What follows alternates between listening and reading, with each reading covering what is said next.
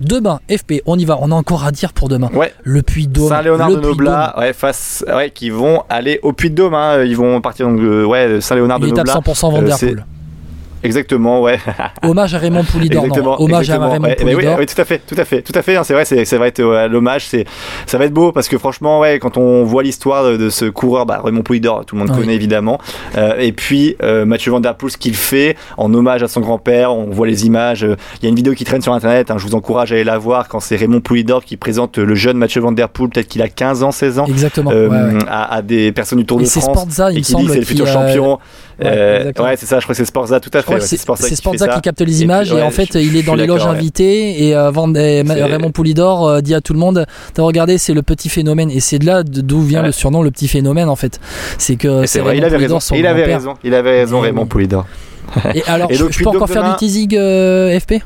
Vas-y, vas-y. Allez donc, à la fin de ce podcast, à la fin de ce podcast, Mathieu Van Der Poel qui nous parle de Raymond Poulidor. On a eu la chance de pouvoir parler à Mathieu Van Der Poel après la ligne d'arrivée. Au milieu de la cohue des journalistes, Van Der Poel, il a répondu qu'à pas qu'à une seule question, mais il n'a répondu qu'à Vélo Podcast. Ça, comme c'est du teasing, hein, quand même, c'est énorme. Hein. Et il parle notamment de cette émotion et de cette, euh, cette émotion d'un matin au départ de Saint-Léonard-de-Noblat. Vas-y, je te laisse. Non, j'allais dire juste par rapport à demain l'étape, euh, pour faire bref, parce que je pense qu'on en on parlera beaucoup oui. demain de cette étape, euh, mais euh, globalement voilà, le Puy de Dôme c'est l'un des premiers, alors il y a eu Cauterets en Basque évidemment, mais c'est peut-être l'un des premiers gros tournants de ce Tour de France. On attend la bataille euh, Jonas Vingegaard, Tadej Pogacar demain. Oui, euh... il y a... Il y, a, il y a un partout en fait, c'est ça. Il y a, il y a un partout entre Pogacar et Vingegaard. Euh, il y a eu euh, l'étape euh, avec euh, vers la Reims avec euh, Vingegaard qui a tapé dans, euh, qui a attaqué dans, dans Marie Blanque. Euh, derrière le lendemain, Pogacar qui a répondu euh, euh, sur la montée de, de Cauterets.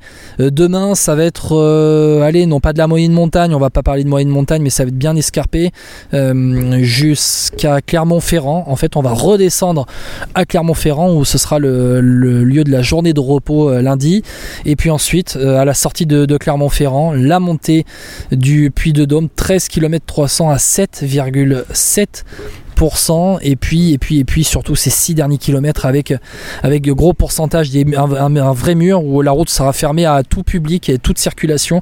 Il y aura Il n'y aura aucun supporter, il n'y aura aucune moto, aucune voiture d'autorisée dans, dans ce dernier tronçon de, de six kilomètres où ça va être une arrivée euh, mythique, peut-être au Puy de Dôme. Ça fait très longtemps que le Tour de France n'y était pas passé. Et là, c'est le rendez-vous un peu avec l'histoire. Bon, on en parlera beaucoup plus demain soir, F P. Mais hum. je pense qu'on doit s'attendre encore une fois à une bonne peignée entre Pogacar et Vingegaard, parce que là ça se rend coup pour coup depuis le début du Tour de France. Ça a été le cas sur les ouais. deux vraies étapes de montagne dans les Pyrénées, et normalement ça doit être, le, ça doit être encore le, le cas demain.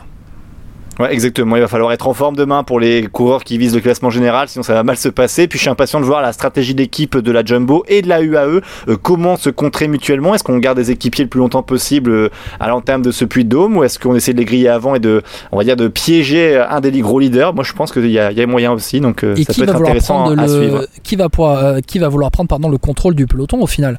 Parce que bah, comme c'est on a Jumbo, un partout hein, maillot jaune, c'est le maillot jaune, hein, c'est le maillot ouais. jaune hein, quand même hein, qui prend le. A priori comme ça, euh, je veux dire c'est un peu une obligation. Normalement. Hein.